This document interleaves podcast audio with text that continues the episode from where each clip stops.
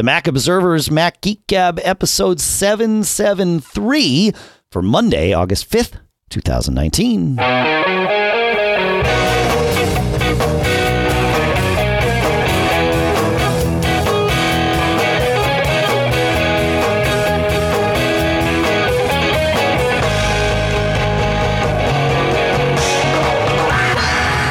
Folks, and welcome to the Mac Observer's Mac Geek Gab, the show where you send in questions, tips, cool stuff found. We take all of that stuff, we mash it together into an agenda. It's like, it's kind of like mashed potatoes, but really it's more like shepherd's pie, right? Because that way you get like all the tasty goodness, and it's hearty and fulfilling, and it lasts an entire week, which is awesome. Uh, this episode is more about tips and cool stuff found than it is questions, although we've peppered a few questions in there. Sponsors for this episode include Eero at eero dot com slash M G G, P D F Pen eleven from Smile at smilesoftware dot com slash podcast, and Capterra at capterra dot com slash M G G. We'll talk about each of those U R Ls in a minute, uh, and we'll talk about why you've already visited them in a minute, right? Because you visit them because that helps. And then you learn, and if you want to buy something, that's great. If not, that's fine. That's between you and the, the, the sponsor. It's our job to wet your whistle as it was. So thank you for visiting. For now, here in Durham, New Hampshire, back in Durham, New Hampshire, I'm Dave Hamilton. And here, back in Fairfield, Connecticut, this is John F. Braun. Yeah. So uh, thanks to everybody who uh, came out and saw us at MacStock last week. Thanks to everybody who listened. I, I was actually really impressed with how well that that all worked. Uh, the audio and everything for uh, Mac Geek Gab seven seventy-two was was actually quite nice. I, I think the having the uh, the the you know the live audience there was there were there were actually very uh, quite a few cool moments. So um, for those of you that don't know, we had. We talked a little bit about it during the episode, but we had um, some audio issues, some technology issues, really getting things rolling that day. Uh, we tried to use a new mixer, the Rode Podcaster, but it turns out the unit that we got was a dud. So a new one is on its way. And then, of course, my Mac, as I mentioned during the show, restarted um, because it had to do an update. And so got to wait an extra twenty minutes. But, you know, whatever. We were amongst friends. A fun show was a fun time was had uh, by all throughout the weekend for MacStock. So yeah, yeah, it was good. Twas good.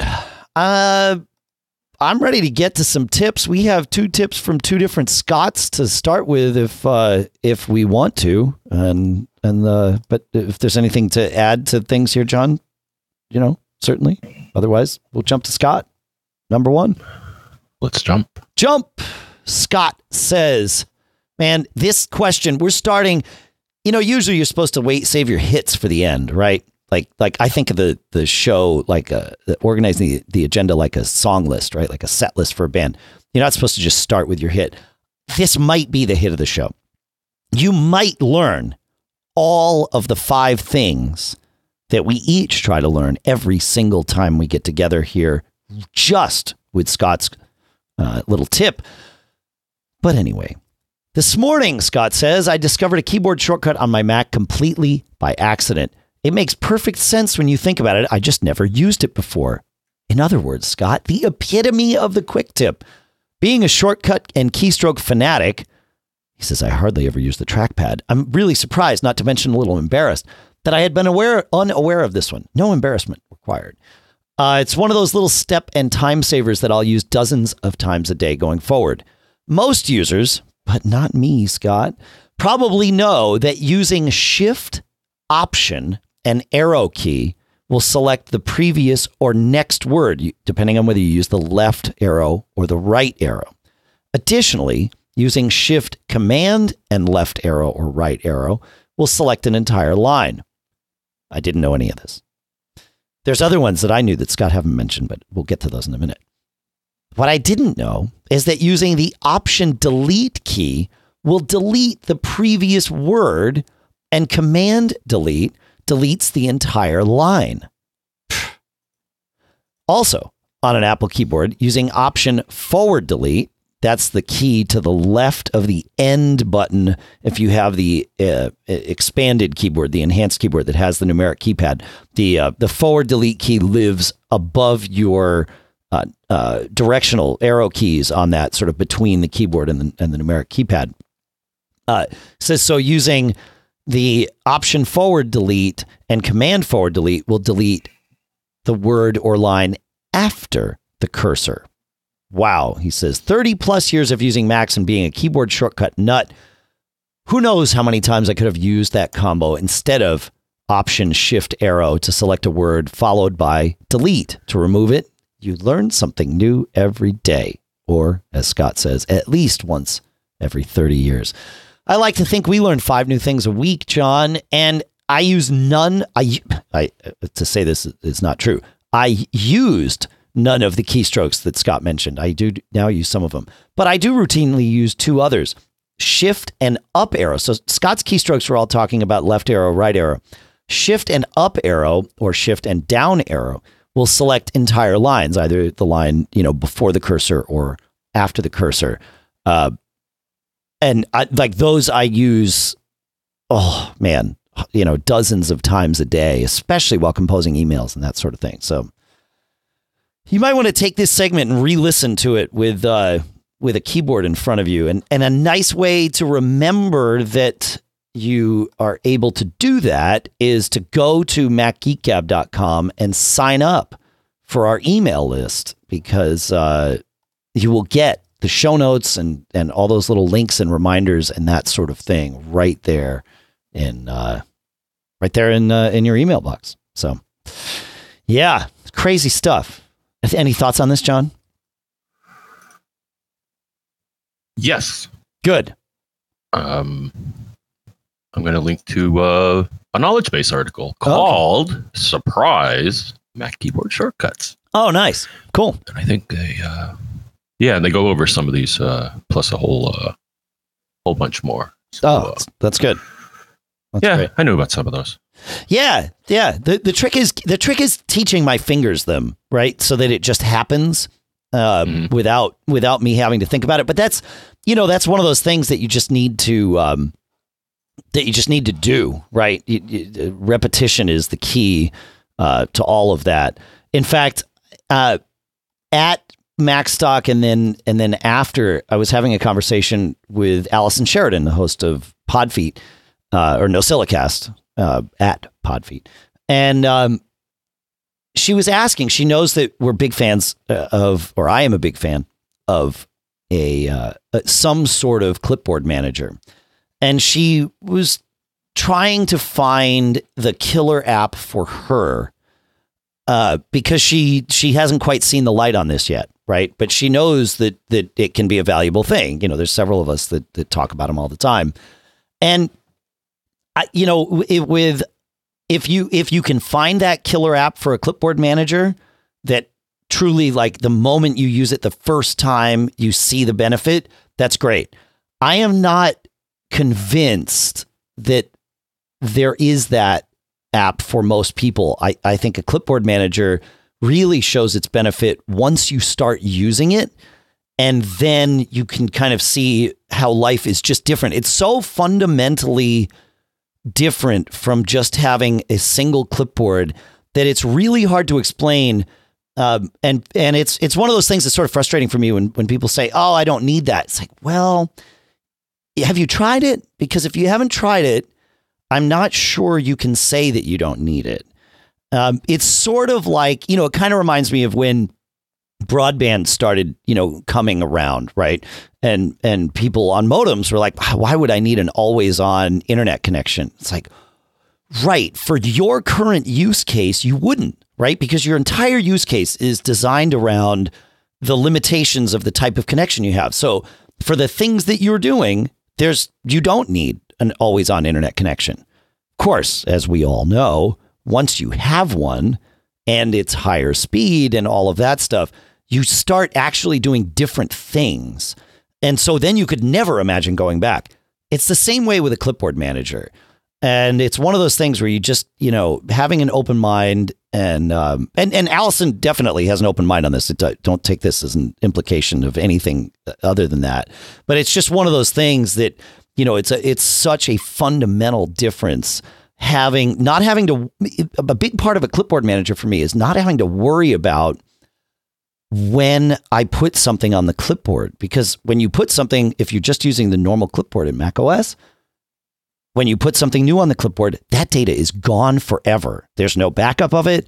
There's no nothing, right?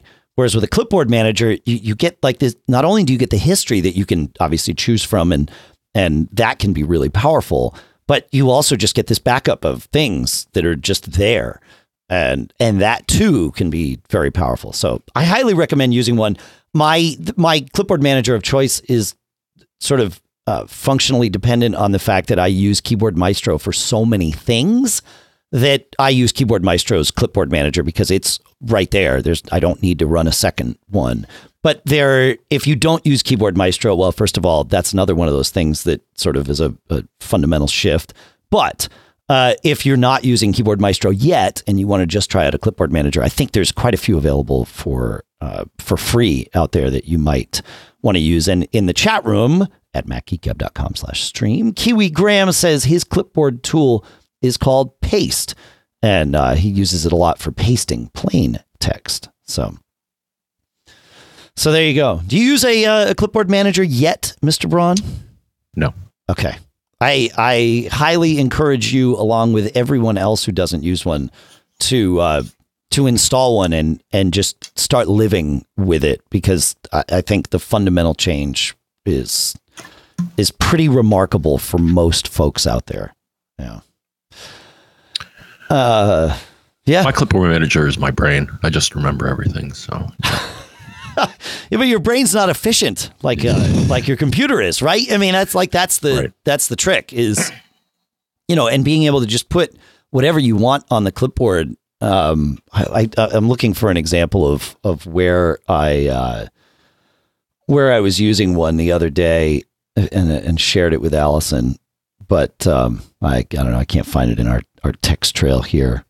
But um, oh yeah, I use. Um, I use Authonic, which is a web-based uh, app to to manage and process the audio after we record the show, right?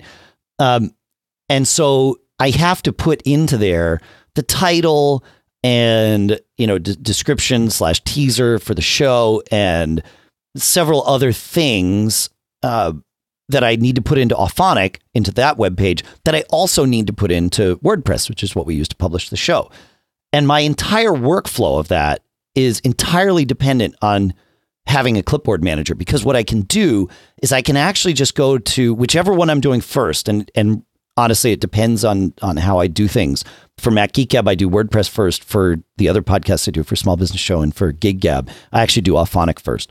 But it's just entering the basically the same data into two separate web interfaces. Well, the nice part is with a clipboard manager, I can go to one of them and compose, and I'm not interrupted by, oh, I just wrote the title. Now I need to go paste the title into these other places where it needs to be. I just write the title. I hit command A, command C. Great. It's on my clipboard. I don't need to worry about it. Then I write the text, you know, the blurb of text that you're going to see in like the, the, you know, the show notes and the feed and all of that stuff. And when I'm happy with that, command A, command C. Great. Now that's on my clipboard.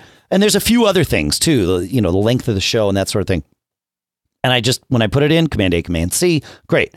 Now I can go to all the other places I need to put this, and I have it in my clipboard history, so I can just invoke it from there. So the entire workflow is, is, is fundamentally dependent and created because of a clipboard manager. And it really allows me to maintain focus. And honestly, now that I'm saying this out loud, that is the biggest part. Uh, the biggest benefit to me is I don't have to derail myself back and forth with this inefficient shifting of focus, because we humans do not multitask. We trick ourselves. We lie to ourselves. We think that we can.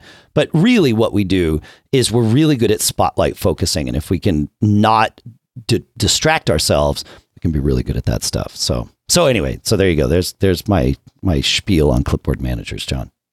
I don't know if that I don't know if that changes your mind or or leads you to any questions about clipboard managers, my friend. Nope. No, he says. All right. Well, we promised a tip from a second Scott, so we will do that now.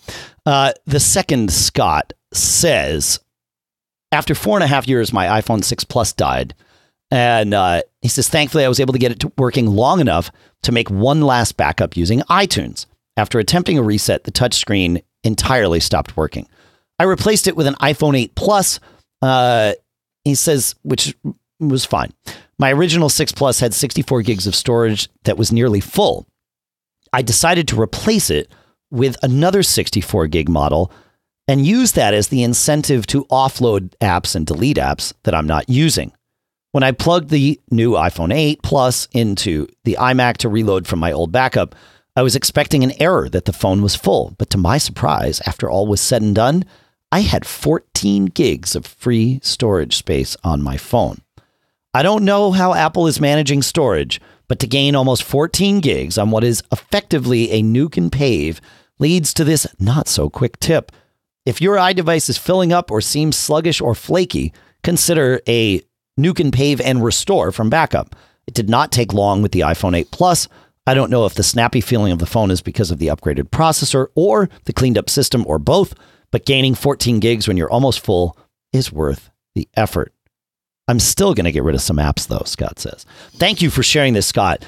Man, like, yeah, preach on, brother Scott, because this is one of those things that drives me crazy about iOS. We have no way of cleaning up that cruft that builds up, and build up it does. Sometimes that happens on our Macs. We've talked a lot about that on the Mac, but we haven't, at least not recently, we haven't talked about it on the iPhone, John. Have you noticed this too? Like when you, you know, when you do a, a, a restore for your or someone else's iPhone, that it just comes around and it's like, man, where did all this space come from? Where was it being used before is my question. Hmm. No, I really haven't. I haven't uh, approached the limits of my uh, storage. Right.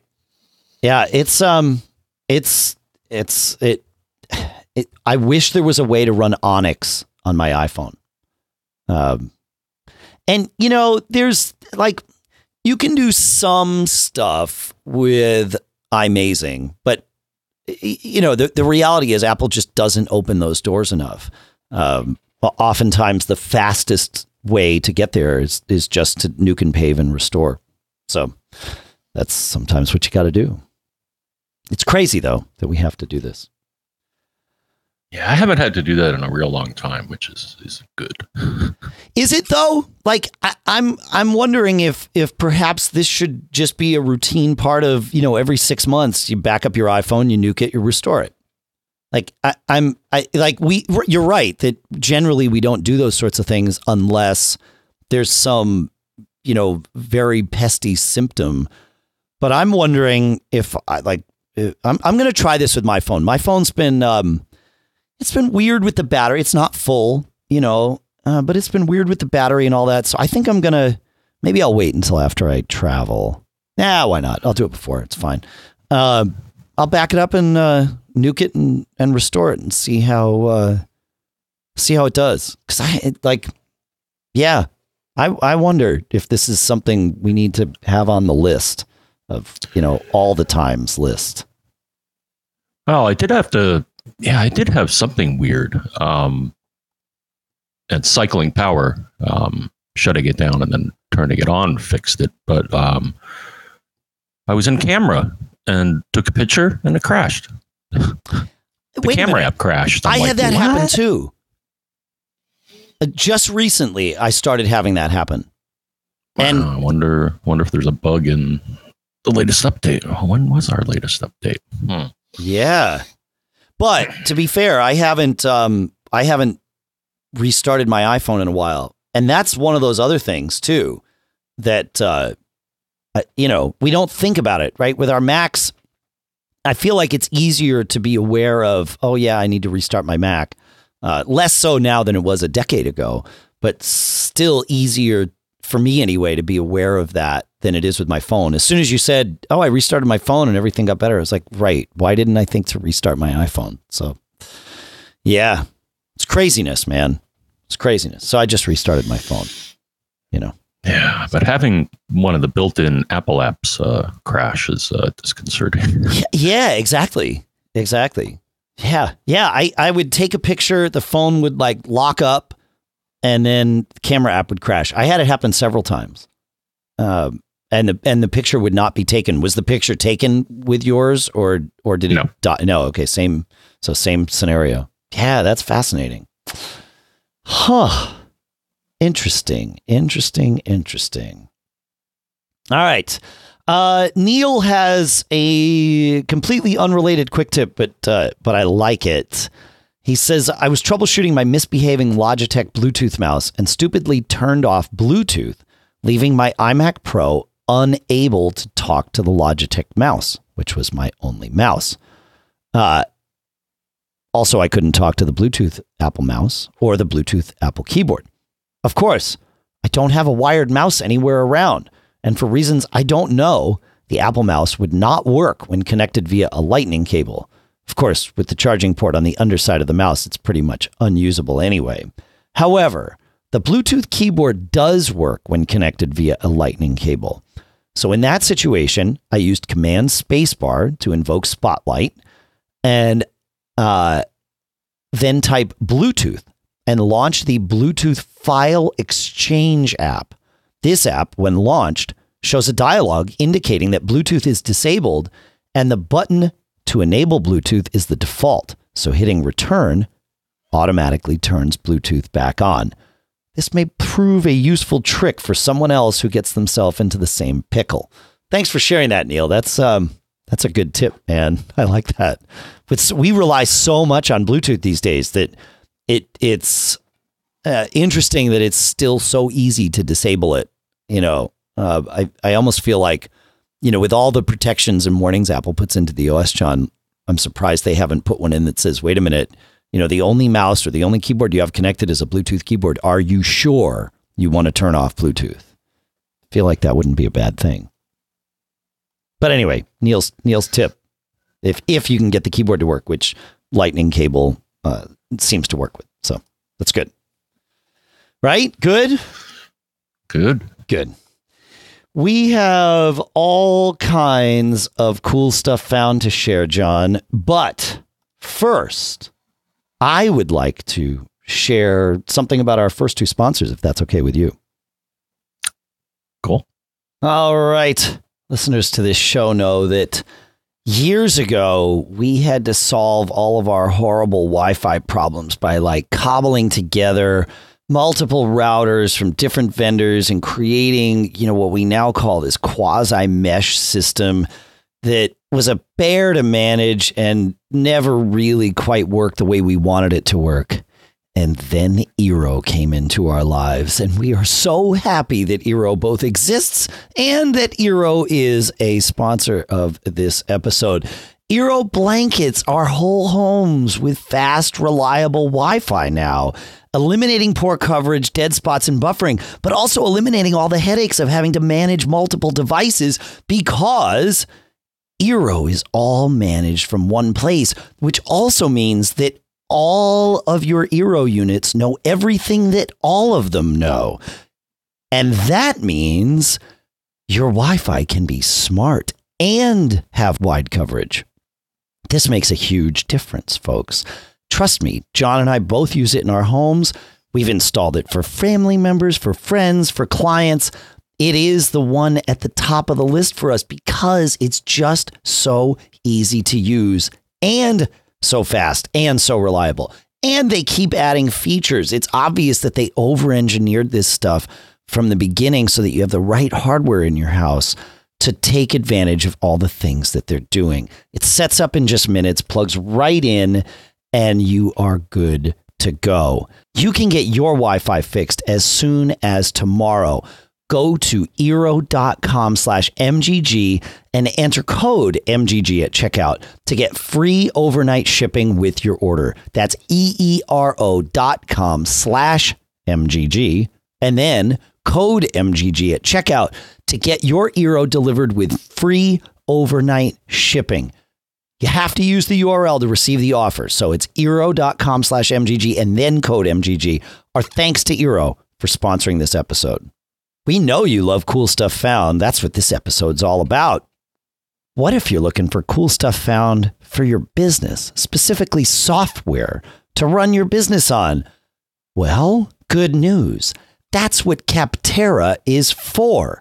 They have over nine hundred fifty thousand reviews of products from real software users so that you can not only discover what you need for your business, you have the information to make an informed decision about what's going to work for you because you can read these reviews from other people. That's the best way to know without having to try them all yourself, of course. And Capterra has taken care of all of that for you. They've got more than seven hundred specific categories of software.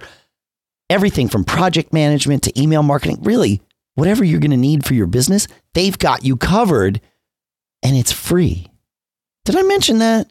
It's free. Go to capterra.com slash MGG because it's free. C-A-P-T-E-R-R-A dot com slash M G G, the leading free online resource to help you find the best software solution for your business. Join the millions of people who already use Capterra each month to find the right tools for you. Our thanks to Capterra for sponsoring this episode. All right, John, we have more cool stuff found than we can shake a stick at. So let's start with Aaron, shall we? Surely. uh, nicely done. Uh, Aaron says he was having RAM problems and he uses Firefox as his default browser. His RAM problems were related to having many, many tabs open. He found a piece of software, uh, a plugin for Firefox called Auto Tab Discard, which keeps idle tabs from consuming RAM while uh, Firefox is still open. I think Safari tries to do this by default now as of like Safari twelve, I believe. But um, but if you're not using Safari and you're using Firefox, that's uh, that's a good little thing to have. So thanks for sharing that, Aaron. Good stuff. Yeah, John, good? Thoughts? Nice. Thoughts before we move on? Yeah, I uh, sometimes uh, my tabs get out of control. Do you, um, I, I'm curious about that. Do you like actively go through and manage them or do you just like punt and close them all at once? Yeah, when, when, when it gets to be too much, I just close them. Yeah, okay, yeah. It, well, I ask because I, I'm curious how the there's a feature in iOS and iPadOS thirteen where when the first time you start to close multiple tabs, the O S will chime in and say, hey, I can now do that automatically for you. And it can do it after like a day or a week or a month, I think even. And so I'm just curious how well that's going to be received by people. Like I know some folks get really finicky if their tabs get lost because they use it as a type of a, you know, backup or or uh, reading list type thing or something like that. So I'm just I'm just, yeah, curious. I mean, we all use our computers differently, which is which is the beauty of it. Right. So. All right. Tannel writes in and says, uh, I know that DEVONthink has come up a few times on M G G. They have now released version three point oh public beta, which is now free to use for the entire beta testing period. So it's a good time to test the more expensive pro and server versions if you are at all interested. And of course, Tannel gave us a link, which we will put in the show notes. This is why you want to be subscribed to that email, folks, because there's lots and lots of stuff right there. Uh, let's see. Andrew has... Uh, Well, what, oh, any thoughts on that, John, before we before we move on? Well, people may be like, what is it? Oh, hey, that's a good question. Yeah, that's right. uh, let's see what they say so here. Devon, DEVONthink keeps your documents in easy-to-backup databases and presents them to you in a variety of ways. Okay. That's a that's a bad... Um, yeah, I mean, I guess that's true. It's it's a... Um, I'm not That's sure their I would, description. Yeah, I'm not sure I would I would describe it that way. It's it's you know a a um, note and and idea organizing app. I think you just but you can you can throw anything you want in there, kind of thing. Um, so there you go. Yeah, yeah. I would. I, I mean, what you said is accurate. I don't know if that's like if it describes the use case for people, right? You have stuff that you find, you throw it in there, like, you know, your tabs and things and, and stuff you download, go throw it into DEVONthink so that you can sort of organize it and keep it, you know, somewhere as opposed to just loose on your desktop or whatever. So, yeah. So yeah, go check out that public beta. Good. Thank you, Tannel. Good stuff. And thanks, John, for reminding us that we need to tell people what things actually do. Uh, it's good. So Andrew has something that he wants to tell us what it does. And we mentioned, uh, or he says, you spoke last week of traveling with microphones and so on for your live show. He says, I've got a Sennheiser P C seven U S B headset that I use for tech support work I used to do. Um, he says it sells for less than fifty dollars. I used, uh, he says people used to comment on the quality of the audio that I had during my tech support sessions. He says later I was a candidate for elections here in Australia and took to using it for live to air interviews and for recording audio grabs for use by radio news. It was more than good for both. I liked it for this purpose as it kept the mic a consistent distance from my mouth. It also has a volume thumbnail, thumb wheel and an on-off switch and folds up really well for travel. Uh, he says, and it works with the iPhone and iPad with Apple's U S B to Lightning adapter. So we'll put a link to that in the show notes. That's a great one. That um, that might. I, I'm always hesitant, like for uh, for podcasting, to have a mic that is right up on anyone's mouth, because most people don't stop to think that like breathing or sniffling or any of those things will, you know, also be captured by the microphone. Whereas most people do, you know, sort of naturally back away from a microphone when they're, um, when they're doing those things. So it's, you know, but, but as you heard me um, mention to my friend and co-host here, John F. Braun, a couple of times, you know, you got to remember to stay up on the mic for podcasting too. So yeah, it's, um, and not something that packs up nice for travel and doesn't need a stand. Not such a bad idea. So yeah. Thoughts on any of that, John? Oh yeah. I got that little stand. You got me. Oh, good. Yeah. Yeah. Yeah. Yeah. Guy Searle from the MyMac podcast, uh, loaned us two of his portable, uh, microphone stands, or travel microphone stands, I should say. And, uh, And they allow the mic to get higher than we would want when sitting on a tabletop, which super great. Um, I will put uh, Dave and John's new travel mic stands in the show. And I promise I will add a link to that before I publish the show notes and send out the email because they were, they were like, I mean, it was like fifteen bucks or something, and it's a great stand. So um, yeah. So there you go. Versus the uh, cheap little, uh, tiny little stand that the mic, uh, low-end mics come with. Uh, well, they're not low-end mics. I, I mean, those Audio Technicas that we use, they're they're low-cost microphones-ish, right? They're low-cost. Yeah, we use, I mean, sort of. They're they're not that low-cost. The, the A T two thousand five U S B is what we generally use for travel and is what we used last week during the show. And I think they sound fantastic, um, you know, especially given all the scenario and all the noise in the room and everything. I like, I think they do a really good job. And what's also cool about them is they are both U S B and X L R. So you can use them with a, you know, traditional like mixer with, you know, X L R inputs, which is your sort of a normal microphone cable, or you can U S B it direct into your laptop, which is awesome. But, uh, you know, and I think they're like sixty, somebody, somewhere between sixty-five and eighty dollars uh, now. You used to be able to get them for like thirty or forty, but the price went up because pe- they realized people love these things.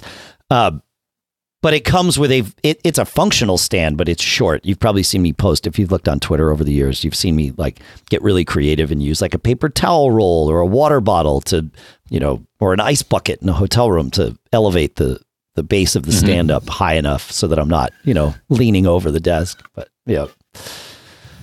Yeah. So we'll put a link to that in the show notes too. Why not? Hey, while we're talking about gear that we've used, um, anybody who's listened to this show for a little while knows that I am both a big fan of and a regular user of Sonos's gear for my in-home audio and, and not just music listening or podcast listening, but also for my home theater and all of that stuff. They it, it, like they do a fantastic job. Uh, they've never been inexpensive. Um, you know, they're certainly one of those you get what you pay for brands. And they partnered up with IKEA and have put speakers into different shaped and different form factored things with IKEA. And they just launched their Sim or IKEA just launched what they call their Symfonisk brand, S Y M F O N I S K, because IKEA. And there are two units in this. One is a bookshelf speaker, and the other is a like a table lamp with a speaker in the the like bulb base of the lamp. I'm going to be honest. I, what the price of so the price of these? I, I, I'll get to the, my my thoughts about them. I don't want to bury the lead here. On the bookshelf speaker, it's ninety-nine bucks. This is a fully AirPlay two. Fully Sonos, decent sounding speaker for ninety-nine dollars. This is unheard of, folks. This has never happened before. It's very cool. It sounds very good, especially for a ninety-nine dollars speaker. Go try to find an AirPlay two capable speaker for that price. And you probably could, but it, you're not going to find them for much less than that. And you're definitely not going to find one that can either add to or be the beginning of your Sonos system. This changes everything. To steal a term from the wise people, uh, this democratizes, you know, the technology here. No longer do you, uh, you know, like this is something that a, that a, a you know a college apartment could have for ninety-nine bucks. And yeah, you could buy two of these and pair them together into a stereo pair. You could even pair them with a Sonos sub.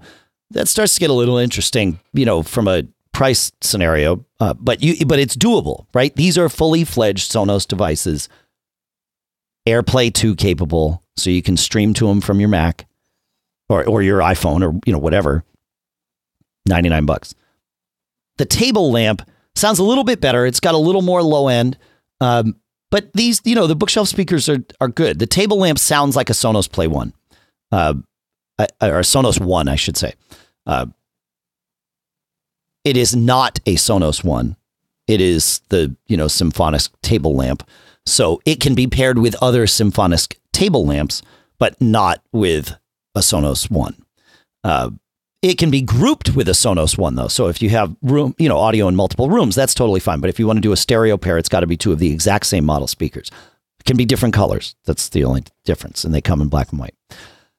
Really, it, the, the the the lamp is weird, though, because while the speaker is, you know, fully addressable via Wi-Fi and all of that stuff, the lamp is a oddly sized L E D. It's not your normal, like, you know, standard U S socket for the lamp. Uh, so you've got to buy a custom bulb. It can only be an L E D bulb. And there's a switch on it that turns the lamp on or off. So you could buy one of IKEA's, I think it's their Trod-free bulbs or something, to put in this lamp. And then that would also connect to your Wi-Fi and be its own smart lamp. But the the the, the lamp itself is just a lamp. And then the smart part of it is the speaker. Also AirPlay two and all that stuff. And also one hundred seventy-nine bucks, which is, you know, very aggressively priced, especially compared to other Sonos stuff out there. So, and you can use two of them paired together. So you could use those as like, you know, for example, if you wanted to use those as rear speakers in your living room and, uh, you know, have lamps behind your couch or whatever, like this now starts to become a thing. But ninety-nine bucks for that bookshelf speaker leaves no questions for me. That is an easy purchase uh, for pretty much anyone that wants to, like I said, start or add to their Sonos system, or just wants a good AirPlay two speaker. So cool stuff found for sure. But very cool. And this partnership with IKEA is smart for Sonos. You know, I wondered when they became a public company, what would happen? Would they, you know, become risk averse? Right now, they've got shareholders, you know, public shareholders that they, they're accountable to and all that stuff. But this partnership with IKEA lets them experiment with some things without diluting the Sonos brand, right? Because this is an IKEA. These are both IKEA products, not Sonos products, although they have Sonos's, you know, brand name right there on the front. Uh, but it is not sold by Sonos. So Sonos doesn't sell a ninety-nine dollars speaker. IKEA does, right? Sonos doesn't sp- sell a speaker with a cloth grill that's removable. IKEA does. You know, very cool, very smart, allows them to sort of market test without having to. It's this is good stuff. It's fun. I don't know. I like this stuff, John. Any thoughts, any questions on this, Mister Braun? No. No. Okay. Um, while we're on the subject of Sonos, I said there were a few questions, and Raymond has one. He says, I currently AirPlay to my amp, my Sonos amp, and would like to use the Play three as well simultaneously. So I could have music in the main room and music in a remote area, like a gazebo, perhaps. It says, I have a Sonos Play three and a Sonos Connect. Is it possible to AirPlay to the Sonos Play three? It appears that it's not possible via the Sonos Connect, and found that the Play three does not appear to support AirPlay two.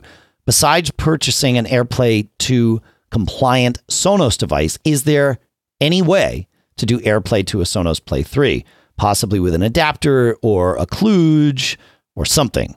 So no, um, the short version is that the AirPlay two is not an, uh, sorry, whoa, that the Sonos Play three, which is the oldest speaker in their lineup right now, is not a, an AirPlay two speaker.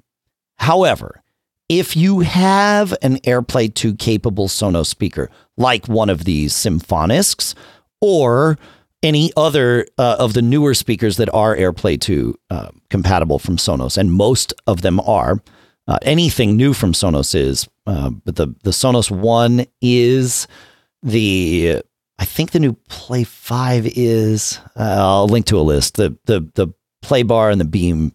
Uh, uh, so the Beam is, the Play Base is, Play The Play Bar may not be, uh, but I'll I'll I'll put a link. It it has to do with when they changed hardware inside this the speakers. But if you have, like, let's say you spent ninety-nine bucks, you went and bought one of these Symfonisk bookshelf speakers, and you AirPlayed from your phone to that, you could then group the Play three to that speaker, and it would get your AirPlay music. So that definitely works. In fact, I've done it with exactly that. I have a pair of, of Play threes in the kitchen, and I have the Symfonisk in another room, and I AirPlayed and did exactly that, and it worked just fine. If you're willing to do some hacking, well, hacking is sort of the wrong word, uh, but there is a piece of software that can run on your Mac called Air Sonos, and I will put a link to that in the show notes.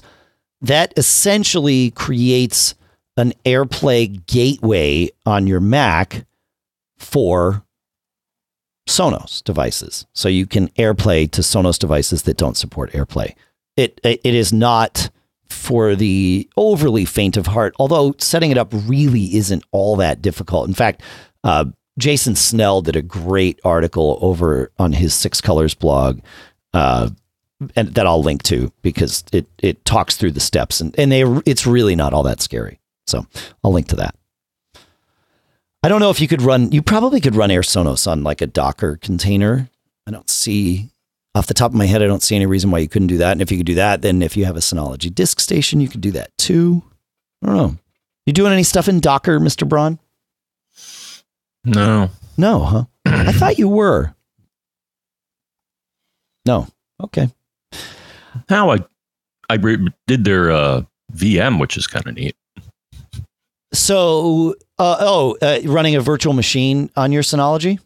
Mm-hmm. And what kind of virtual machine did you run? Uh, Windows seven. Oh, okay.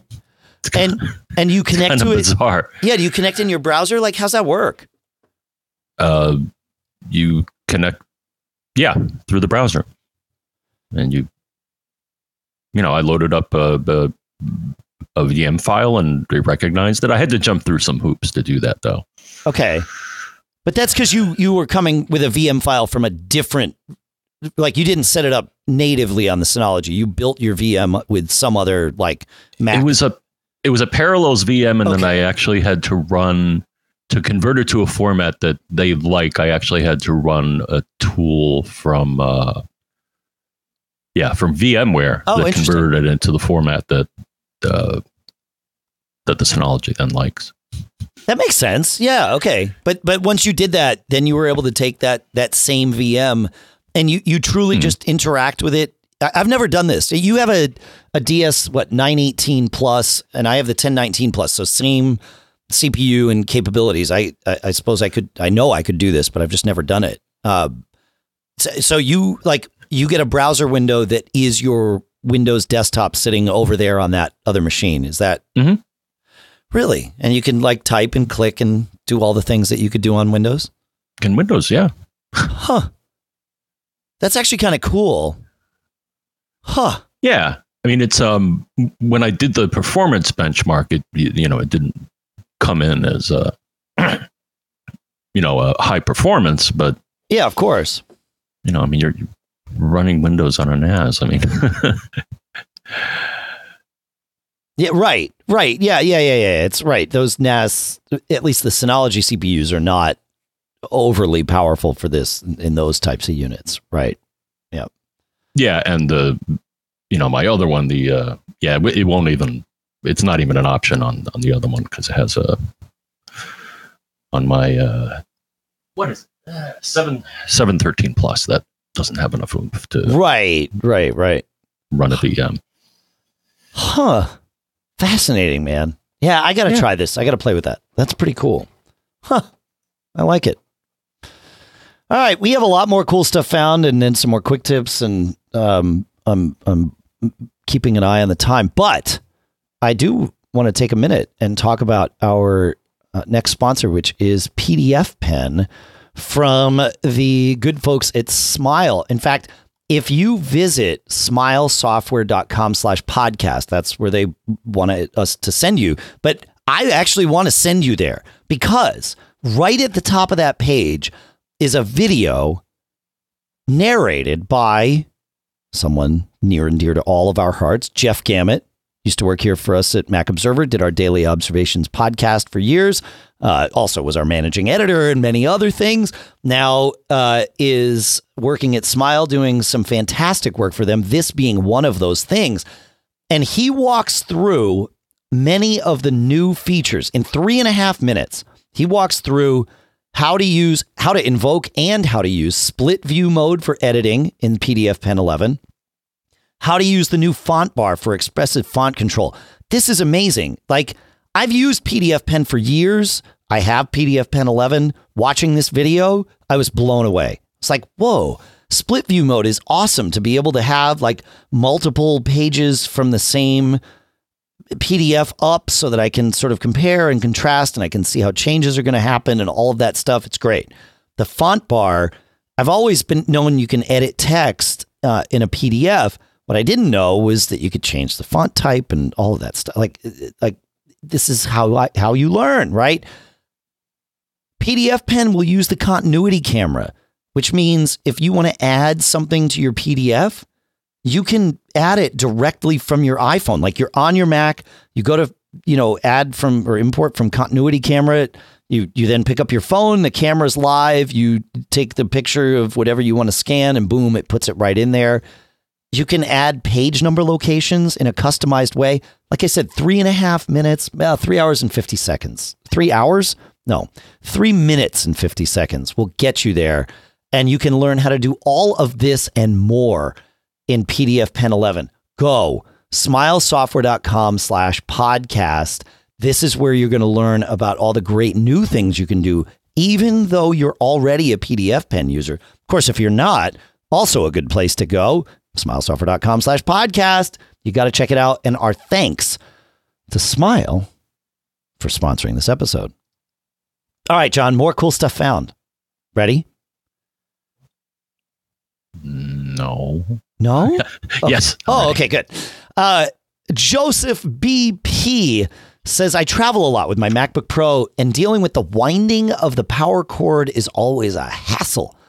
Says, I found this cool device at fuse reel dot com called the Sidewinder that keeps my cord wound and nice and flat for easy slipping into my computer bag. So he sent us the thing. It's like thirty bucks or maybe less.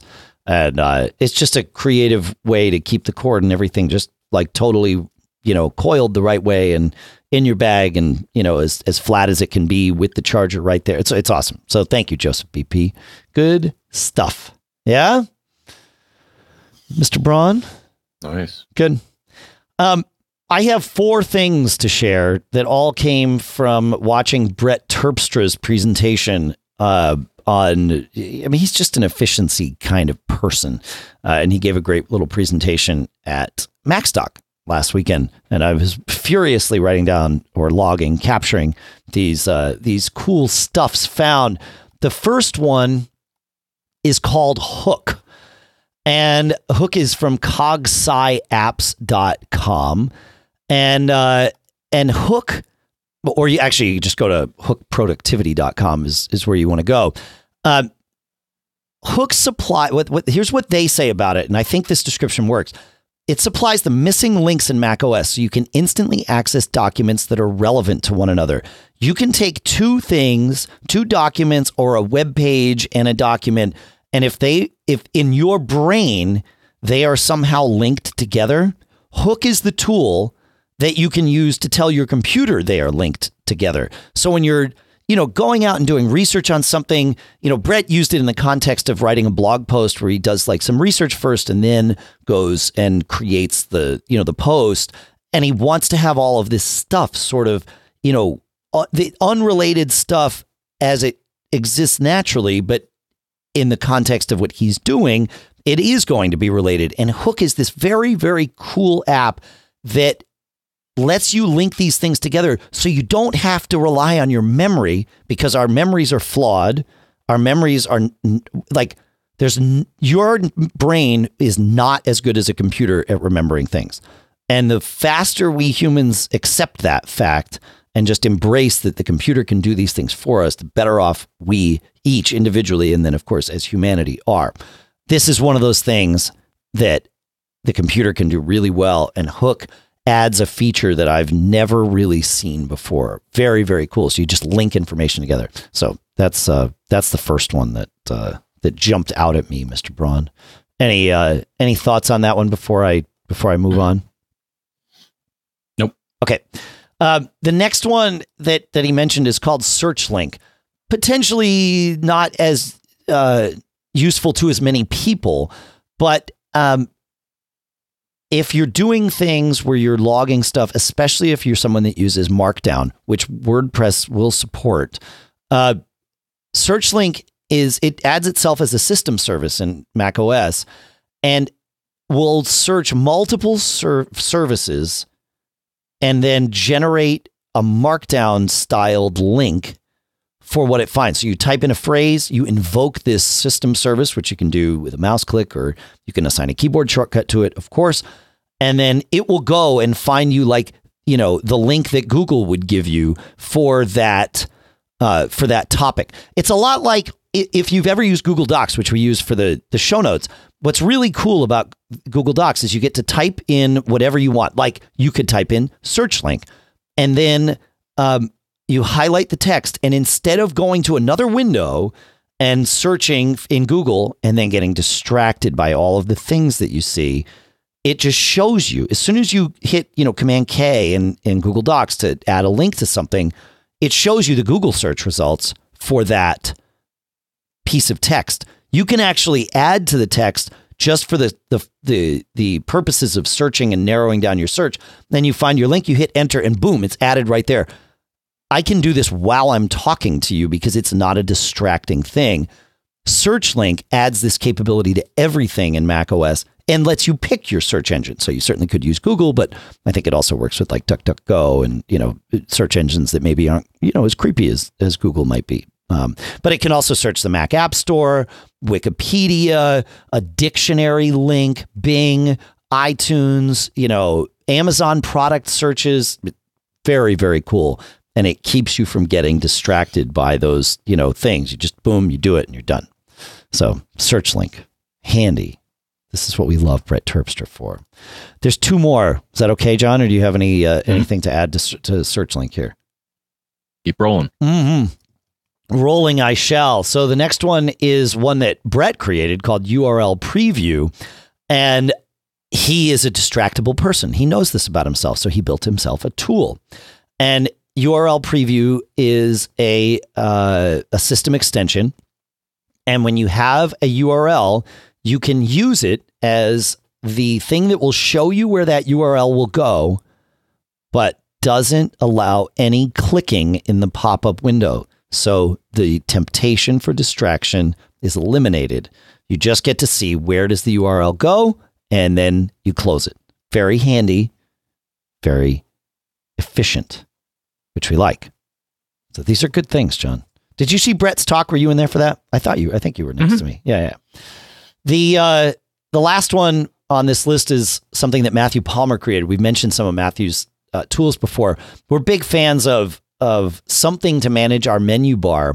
And we talk about Bartender a lot on this show. Brett showed us something that Matthew Palmer created at matthew palmer dot net called Vanilla, which uh, hides your menu bar icons in a different way. And in some ways, it's arguably more efficient than the way Bartender works, because Bartender essentially you have your main bar and then an alternate bar. And where that can be frustrating is when something's not in your main bar and you click to display the alternate bar, you can't see what was in your main bar unless you set it as something that's always available in both bars. Uh, but that can be sort of frustrating if you, you know, wanted to use something in your menu bar and then use something else. And you're like, oh, I got to click again. With this, it I, it hides some or shows all with Vanilla. So it's it's quite a bit simpler in that sense. And uh, and I, I like this idea. So so there you go. This is good. Yeah. Right, John? Yes. Right. Right then. One last thing that uh, I've had actually floating for a couple of weeks here. Pixelmator uh, is one of my favorite apps to use. Uh, it's way easier than any uh, like Photoshop or anything like that. I just find it super easy to wrap my head around, and I can. I'm not a I'm not a photo editor kind of person, but I wind up needing to do a lot of image creation or image manipulation, you know, for like the images that'll be at the top of the, you know, part of the show or whatever, you know, those kinds of things I need to create. And Photoshop is like horrible for me for that. Pixelmator, I love. Now Pixelmator Pro one point four adds um, to their, uh, it adds an extension that lets you get all of that functionality right in the Photos app. So that's pretty cool. You can just, you know, boom, it's a Photos extension. You're good to go. So I'm always excited to see that kind of thing happen, especially with one of my favorite apps. So there you go. Good, Mister Braun. Any thoughts about any of this stuff? Any cool stuff founds on, uh, on your list? Yes. Good. Yeah. I'm, hmm. I don't have to think how to quantify this. All right. I like I like things that start that way. That means we're gonna it's gonna be interesting. Mm-hmm. I'll just spit it out. Okay. Uh, we saw this at C E S, and they set me up with uh, with a unit to look at, and um, it's called Kwilt, K W I L T. Okay. And if you want to check them out, you can go to my kwilt dot com. What is it, you may ask? And if I had to encapsulate what it is, it's your own personal media cloud. Okay, so so another twist on the private cloud concept that that we've sort of been discussing for years on the show here, right? Another another contender. Yes. Oh, that's yeah. Good. And these guys did a. It, it links to all sorts of different things. So. Here's the, the gist. So it's a box, um, and you can pull your media. Um, it, it's geared towards pictures and movies, but you can put any type of document on it. Um, so you provide your own drive and your own storage, um, so you can have as much as you want. Um, the unit they gave me actually came with a small U S B stick um, to start with, but you can plug in more drives. So it has an S D card slot, so you can pull um, pull stuff off of those, which are typically used, most cameras use uh, use S D cards. Uh, you can plug a U S B drive in it and pull things off of that. Uh, you set up a cloud account, and I, I actually sent you uh, a while ago a link. Um, Yeah, so you set up an account with them. Yeah, right. Yeah. Yeah, and I, I had sent you a link, so it actually redirected. Um, so it created a shared link where I could, you know, highlight photos that are stored on this device. Um, huh. And that's really um, yeah, it does. Um, so it's kind of purpose-built, I mean, um, private cloud. So uh, it, perhaps a little easier to get started with than, for example, buying a disk station, where you could certainly do all of this stuff, but you're more on your own in, in terms of getting it up and running. Uh, whereas the Kwilt is, it only does this, and here you go. Right. Um, but there's some other neat things you can do too. So, um, so it has an app that you run on um, on iOS, um, and you can use that to manage. You know, you can copy uh, photos from your iPhone, and you can also. Um, it also links to. Uh, let's see here: Facebook, Twitter, Instagram, Flickr, Google Photos, PhotoBucket, Tumblr. Um, And it also links to various cloud services um, if you do that. So, for example, I, um, you know, have it. Uh, I can see my Facebook and my Instagram media posts as well. Oh, that's interesting. Oh, and will it slurp those back down to your device as like a, a, a local backup or something?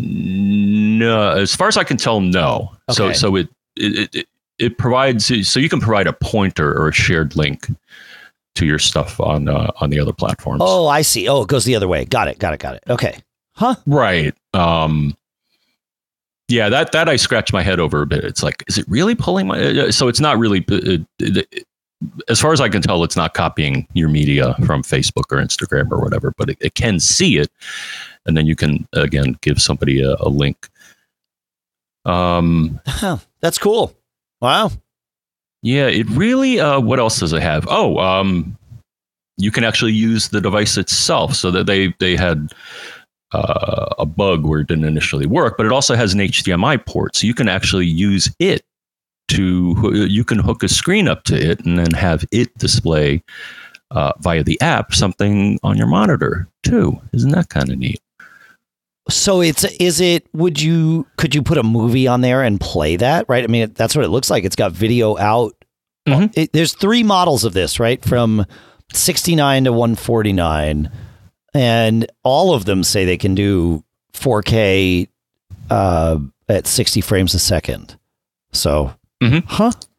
Yeah. And the difference between the two. So, so the Kwilt, uh, so this is something new, I guess. They, uh, so the Kwilt Go and the Kwilt two. So that's, I would say their low-end model. Um, it has, uh, I think, U S B two instead of U S B three, and it's only two point four gigahertz Wi-Fi instead of five.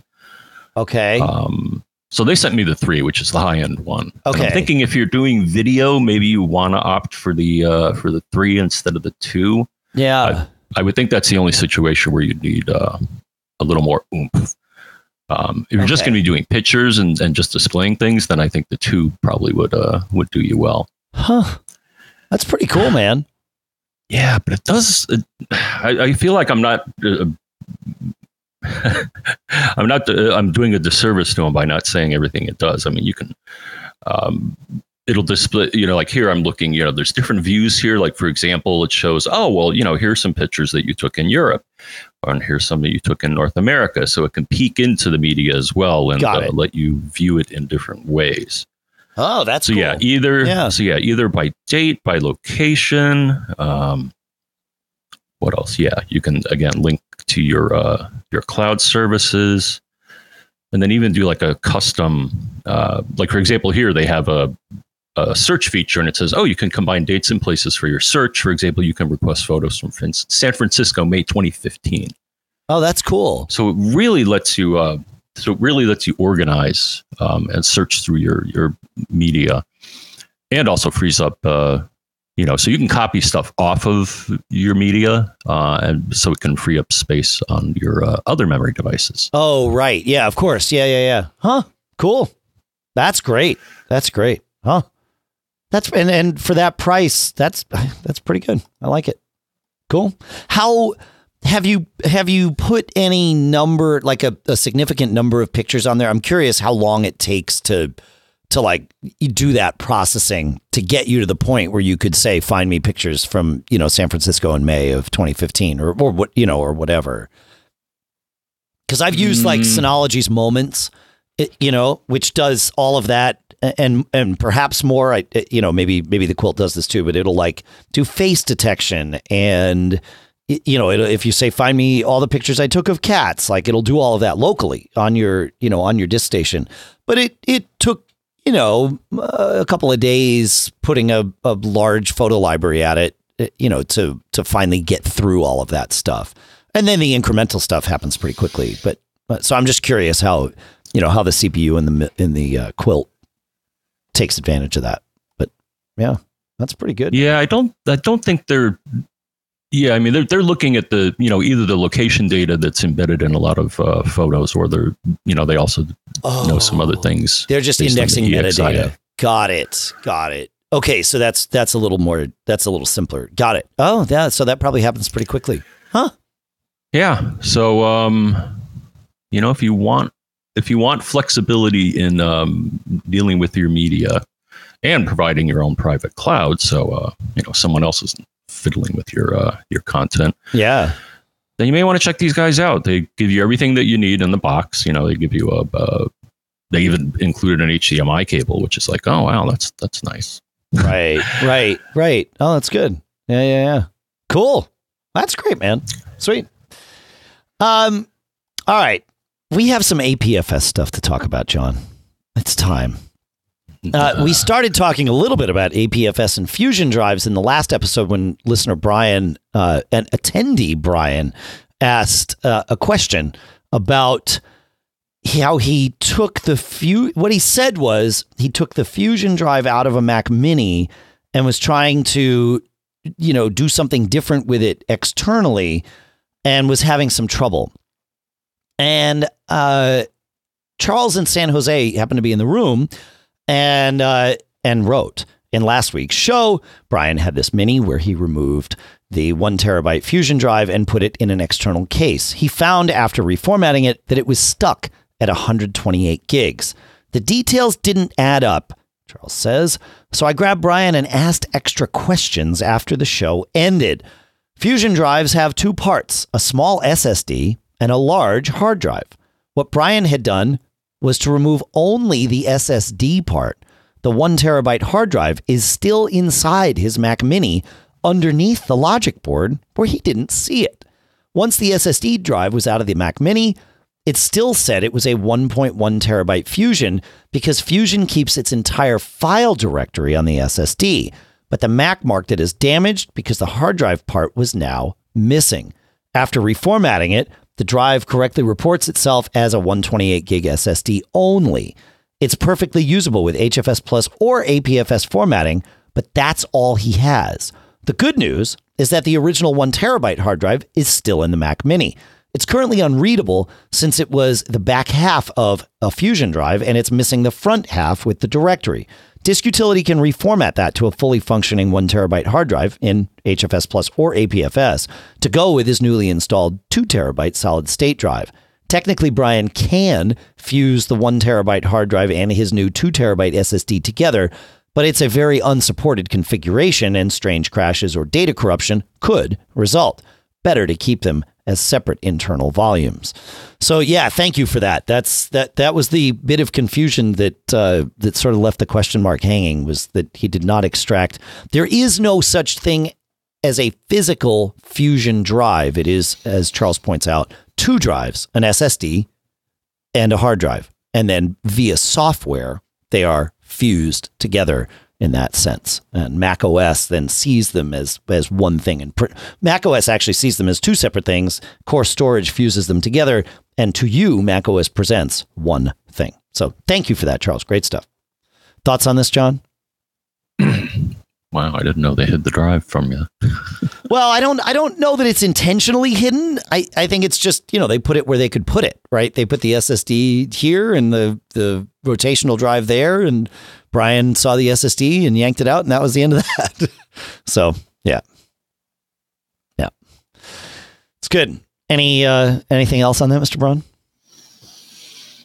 Nope. Okay. Um, in on the topic of uh taking an A P F S drive and returning it to A P F S, which also came up, uh, listener Andrew provides a great li- or a link to a great blog post actually over at Otherworld Computing at their blog dot mac sales dot com about how to revert back from A P F S to H F S plus. And it's, it's, there's a few steps that you need to take uh, to make sure that you are not just creating an H F S Plus container inside of A P F S. And if you want to get to just true, you know, H F S Plus with no remnants of A P F S, there's a couple of steps you need to take.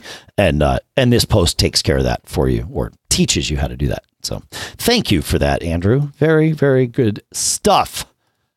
On uh, still on the topic of A P F S, Tom wrote with an interesting thing, John. He says, I've been using Carbon Copy Cloner for many years to create a bootable clone of my main hard drive.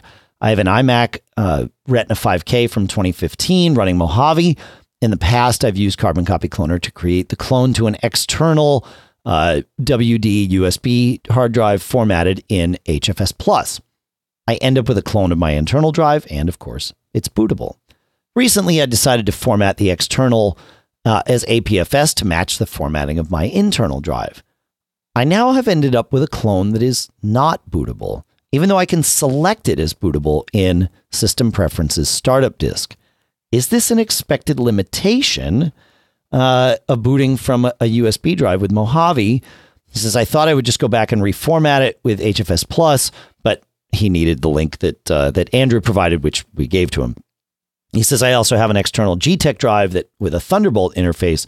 If I move things around and use the Thunderbolt drive for A P F S, would I expect that to be bootable? So um, you should be able to boot from Mojave on an external drive that is A P F S formatted. So either there's something wonky going on with the drive or the way that it was formatted or the way that it was, you know, System Preferences sort of blesses the boot volume in a way. And maybe what's happening is it's not spinning up fast enough and the machine's timing out and going to the next boot drive that it sees, which is what Mac O S will, or what a Mac will do. Uh, and, and, and actually I went through some of this with Tom and, and it turns out that it was a timing thing. And once he got it to boot once, I think then it, then it was booting fine. So maybe there was just something about the way the drive was, was set up that needed, uh, needed a, a little extra time to get, to get rolling. You can sort of force your Mac to wait for you to tell it which drive to boot from by holding down, I believe it's just option, right? When the Mac start, starts up, it will show you all of your bootable volumes slash partitions and just wait for the, uh, for the one you want. It might take a little longer than some of the others, and then hopefully you can choose it and boot from there. Any thoughts on that, Mister Braun? Yeah, they call that Startup Manager, actually. Startup Manager. Thank you. Yeah, there you go. Yeah. And it is option, right? Correct? Uh,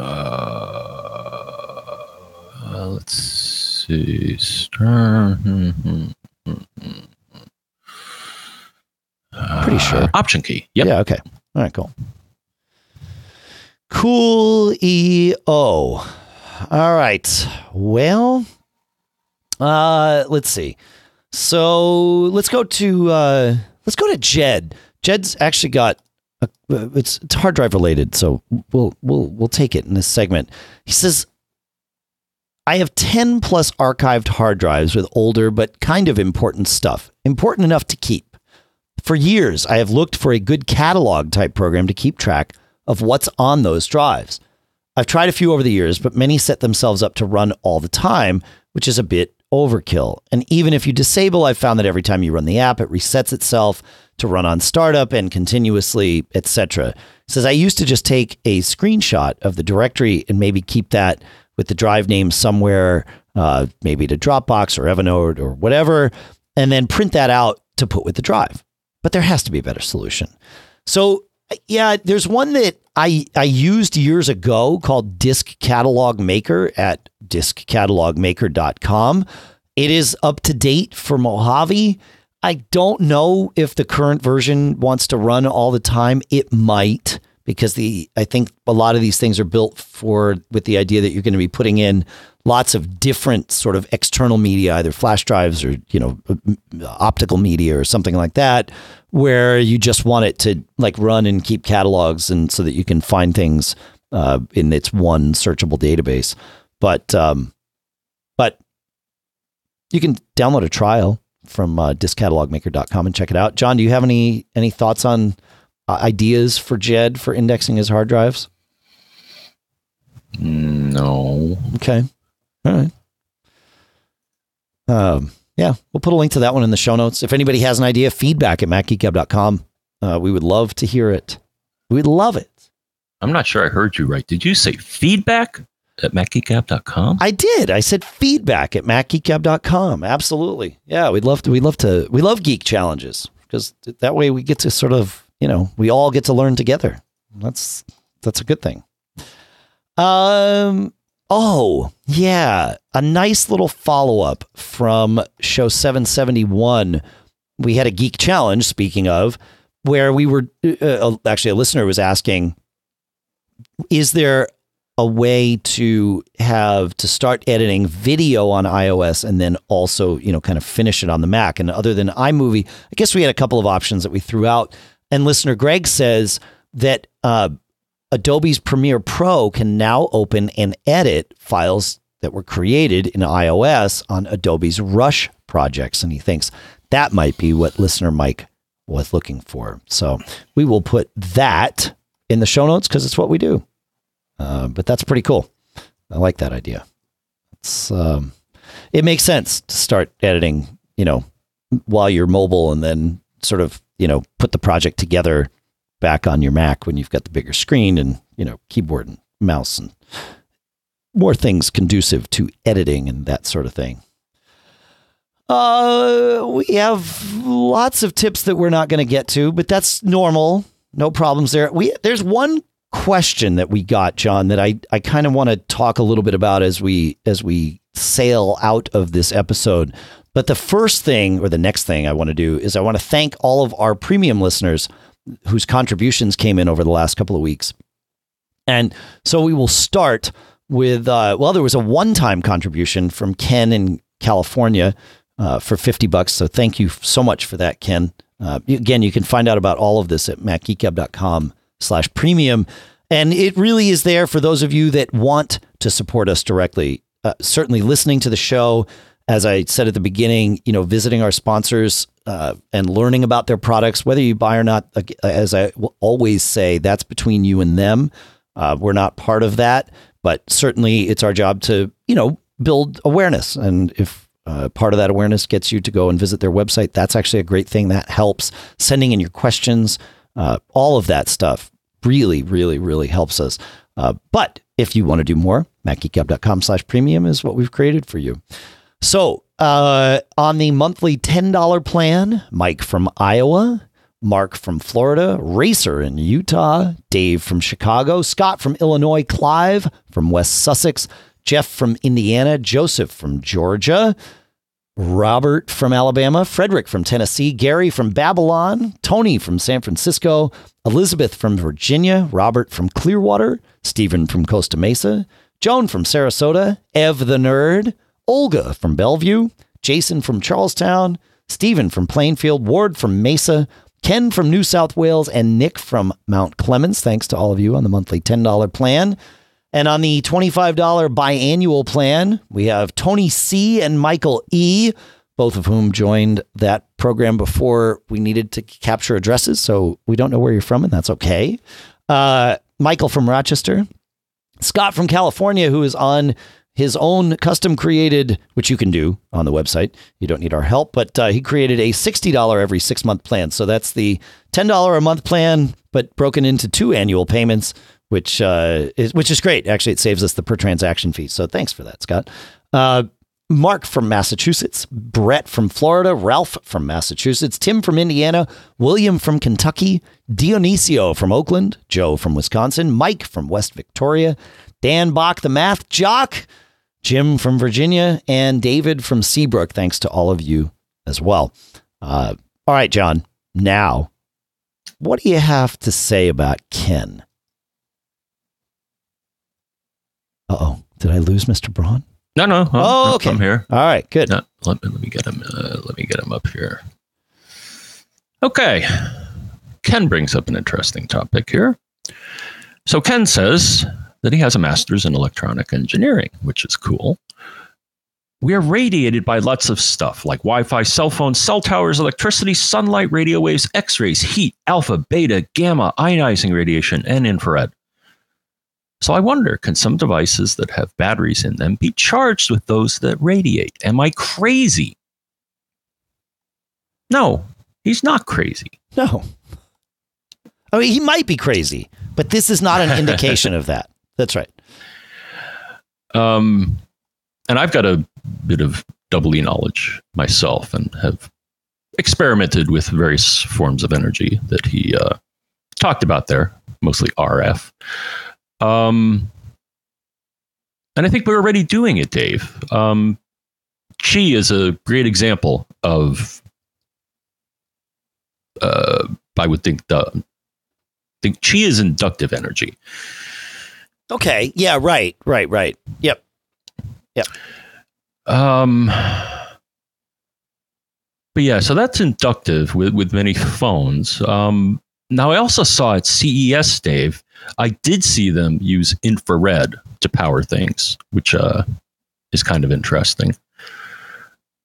Um, yeah. Yeah, it was like running a little train or something like that. And I was like, wow, you got enough energy out of infrared in order to power that?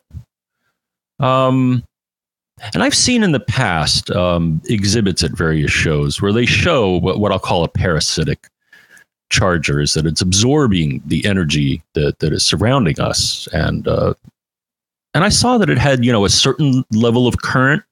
Of course, current time voltage equals uh, power. But um, it was really tough to... Um, it wasn't getting a lot of energy that could do anything useful, but I think, you know, people are making advances here. Uh, I think right now, you know, U V, I R, R F... Um, it, having something that's tuned to a certain frequency, um, I think, is uh, pretty much the way it works right now. I don't know. I'll l- let you toss your hat in the ring here. I I, I think so. People have been looking at this um, problem uh, of how to get free energy. Yeah, to oh, charge for sure. your stuff. Yeah. Well, yeah. So free energy, that's that's difficult, right? Because it's not targeted or focused. I mean, I mean, solar certainly, right, is is an obvious one, right, that that we're actually making use of because there's enough energy from it, right? There's enough energy from the sun that it can burn you, right? So the issue is from all these other devices, and this is a good thing, there's not enough energy coming from them that it can burn you, which also sort of, sort of means there's probably not enough energy coming to charge your devices in any meaningful way. Yeah. And it was, um, it was Y Charge that I saw. I think they were, you're right. I think they're the ones you saw at C E S, John, but, um, I saw them at South by Southwest, but they were the ones that were running the train, and they had a little, um, Amazon Echo unit that they were powering with infrared. Right. And it very much was like an infrared beam that was, you know, focused on on these things, and it was capturing that power. And like, that's that's great. Um, I'll put a link to the the little uh, blurb I wrote at uh, at South by Southwest about this. Energus is another company that we've talked about here, and um, and we've tested, you know, sort of in in. in test environments. They, their technology, they call it Watt Up, but it it's using, well, you know, they've gone and, and hired a lot of Wi-Fi engineers is what Energus did, because Wi-Fi is doing exactly this, right? It's sending power over the air uh, in a focused, targeted way. You know, we talk about beamforming and all of that other stuff. So uh, Energus is using that to charge your devices. And the nice part is it doesn't have to be, uh, you know, uh, you don't have to have clear line of sight to it. Obviously, if you put something in the middle that's going to reflect radiation, then maybe it won't work so well. But you can put them like inside a battery compartment of a device, and and it would still get that focused thing. Now, with Energus's tech, they can do, I've seen it charge like a T V remote from ten feet away, which is pretty cool. Um, their tech is intelligent in that it's sort of in a, in the style of Bluetooth. It the it pairs with the charger. So the charger's not just blasting out radiation all the time. It's not doing like what, what Ken was asking with, like, like you said, parasitic charging, just sort of capturing the stuff that's in the air. This is more like it's going to use beamforming, for example, to send power to this device, because you're going to lose a lot through the air. So the more focused you can make it, the better off we are, just like with Wi-Fi. Uh, so so Energous isn't doing the, the parasitic thing, but and and neither is YCharge, right? But I and I'm not sure there's enough other than solar. I don't know that there's anything that we could use parasitically that would deliver enough power to be meaningful. And I think that's by design. Like the F C C sort of makes sure we don't have devices that are, you know, going to cook us in our homes. I hope. Yeah, I remember, man, it, it was ages ago where I was up at uh, M I T. We had uh, the company I work for had a partnership with them, and we got to uh, check out one of their labs. And they did have, I think it was microwave. They were showing a thing where, hey, yeah, we can transmit power from here to there. It's just don't get in the way. Just don't get. Yeah, right. That's exactly right. Yeah, people. I, that used to be my answer, my favorite answer when somebody would say, how come we don't have wireless power? I'm like, we do. It's called microwave. But, you know, I don't know that you want it in your house, at least not outside of the box, so to speak. But yeah. Yeah. Yeah. And um, especially if you're uh, Uh, they make you aware of this and test you on this if uh, if you get an amateur radio license. Oh, yeah, right. That makes sense. Yes, of course. Because uh, depending on the amount of power you're outputting, you can uh, you can uh, knock yourself out if you uh, if you're not careful. Absolutely. Where yeah. you aim that stuff. Right. Right. Yeah. Exactly. Exactly. Yeah. So. Yeah, it's an interesting question. I I mean, I like the concept. You're right that there's all this stuff in the air. Um, Is there a way to to to just capture it though? Like it that the thing is, it's so focused intentionally that I don't know that there's enough. But I like the I like the conversation. That's good, man. Yeah. Anyway, you know that's um that's where that's where we're at, Mister Braun. It's uh, I think it's time to to bring in the band. I, I, it's it's time. Here we are. Any lasting yeah. thoughts you want to share with our uh, our listening friends? No. No. All right. Cool. Uh, I want to say thank you to everybody. Uh, thanks for everything. All the questions, all the tips, all the cool stuff found, listening, visiting sponsors, those of you that are premium members, thank you. Thank you to everybody. It's like, we always say this, but it really is true that this is... This is a team effort here. We we don't do this if you're not part of it. It's just it's it's just not as fun. John and I would still talk about tech, and you know we'd probably argue about some things and have some fun with that. But uh, you know, in general, this you folks are the ones that actually make this possible. So thank you. It really makes a it makes a big difference. Uh, I it's like one of the most enjoyable things I do every week. And I love that we get to do this every week, John. It's pretty cool. So, yeah, send us in your stuff. Uh, give us a call. two two four, eight eight eight, GEEK, which, uh, John, is... four three three five. That is correct. Thanks to CashFly at cashfly dot com for providing all the bandwidth to get the show from us to you. And thanks to our sponsors, as we mentioned in the show, Eero at eero dot com slash M G G, coupon code M G G, smilesoftware dot com slash podcast, capterra dot com slash M G G, Otherworld Computing at maxsales dot com, Barebones Software at barebones dot com. Yeah, lots of great stuff. So much great stuff. I love it. Go to experian dot com slash M G G. Go to mac geek gab dot com slash sponsors to read about all the deals that are active, whether the sponsor is active or not. John, last week, everybody said it. We all said it together.